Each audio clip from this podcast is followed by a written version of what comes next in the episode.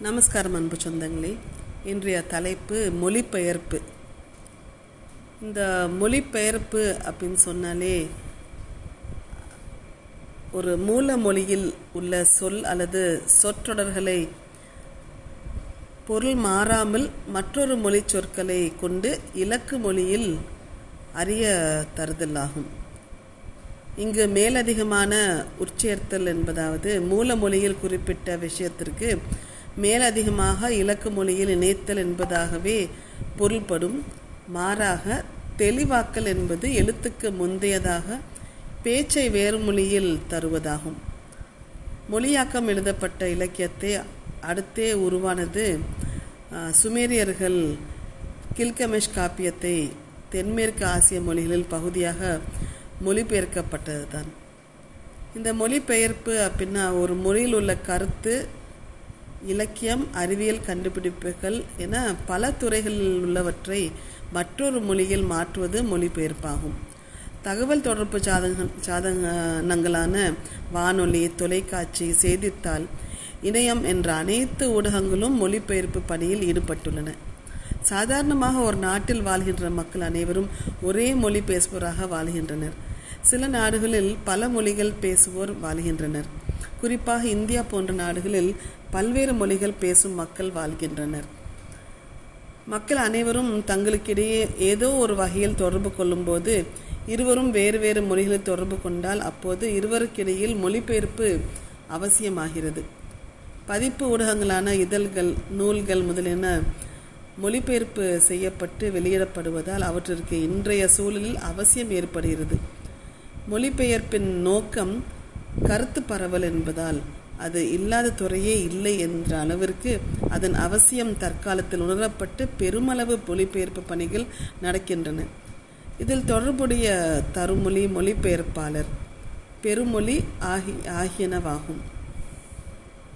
இந்த மொழிபெயர்ப்பு அப்படின்னு பார்க்கும்போது முதன் முதலில் மூலநூல் வாசகர்களை எப்படி பாதிக்க பாதித்திருக்குமோ அந்த விதமே மொழிபெயர்ப்பும் நம்மை பாதிக்க வேண்டும் அப்படின்னு சொல்கிறாங்க பத்தொன்பதாவது நூற்றாண்டின் முடிவில் பல மொழிகளில் உள்ள படைப்புகள் ஆங்கில மொழிக்கு மாற்றம் செய்யப்பட்டன.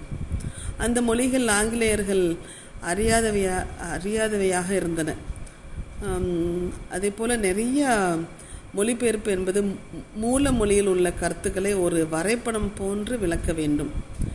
மொழி நடை எழுதி சென்றுள்ள முறை போன்றவைகள்லாம் மூல மொழியில் அமைந்துள்ளது போன்றே குறிக்கோள் பெருமொழியிலும் அமைய வேண்டும். மொழிபெயர்ப்பு என்பது மூல மொழியில் உள்ள எல்லா வகையான எளிமைகளையும் குறிக்கோள் பெருமொழி கொண்டு விளங்க வேண்டும் அப்படின்றாங்க. இந்த மொழிபெயர்ப்பு அப்படின்னு பார்க்கும்போது ஒரு கருத்தை தம் கூட்டத்தாருக்கு அறிவிக்க உதவும் ஒரு கருவிதான் மொழியாகும். மனிதன் மொழியை பயன்படுத்திய வரலாறு ரொம்ப தொன்மையானது. முதலில் நம் கருத்தை சைகை மொழியில் வெளிப்படுத்திய மனிதன் ஒலி வரி வடிவம் எழுத்து சொல் என பல நிலைகளில் விரிவடைய தொடங்கியது. உலகத்தில் பல்வேறு நாடுகளில் வாழும் மனிதன் பல்லாயிரக்கணக்கில் மொழிகளை ஏற்படுத்தி பயன்படுத்தி வருகிறான். இந்த மொழிகளுக்கு இடையே நடைபெறும் தொடர்பாடலுக்கு தேவையான ஒன்றுதான் மொழிபெயர்ப்பு எனவும் என என்னும் இந்த கலை. மனித அறிவு வளர்ச்சி வழிபாட்டில் மொழிபெயர்ப்பு என்னும் துறை அறிவியல் அடிப்படையில் இயங்கும்.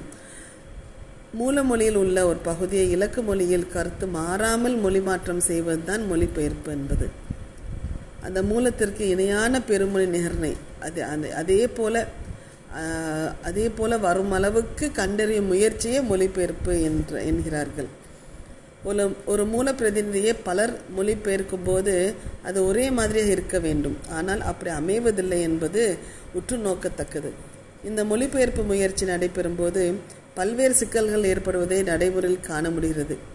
மூலமொழியில் உள்ள ஒரு படைப்பு மொழிபெயர்க்கப்படும் போது இலக்கு மொழியில் அந்த பிரதிகள் ஒரே தன்மை கொண்டதாக இருக்க வாய்ப்பில்லை. இதனால் மூலமொழி ஆசிரியரின் ஆளுமையும் மொழிபெயர்ப்பாளன் திறனும் கேள்விக்குறியாகிவிடுகிறது இதற்கு காரணம் மொழிபெயர்ப்பாளனின் நேர்மை மொழி வளம் சொல் தேர்வு இலக்கிய புலமை பண்பாட்டு மரபு தாக்கம் துறை சார்ந்த கலை சொல்லாக அறிவு முதலிய காரணிகள் அடிப்படையாக அமைகிறது என்பதை சொல்லி உங்களிடம் விடைபெறுவது உங்கள் மீனராஜா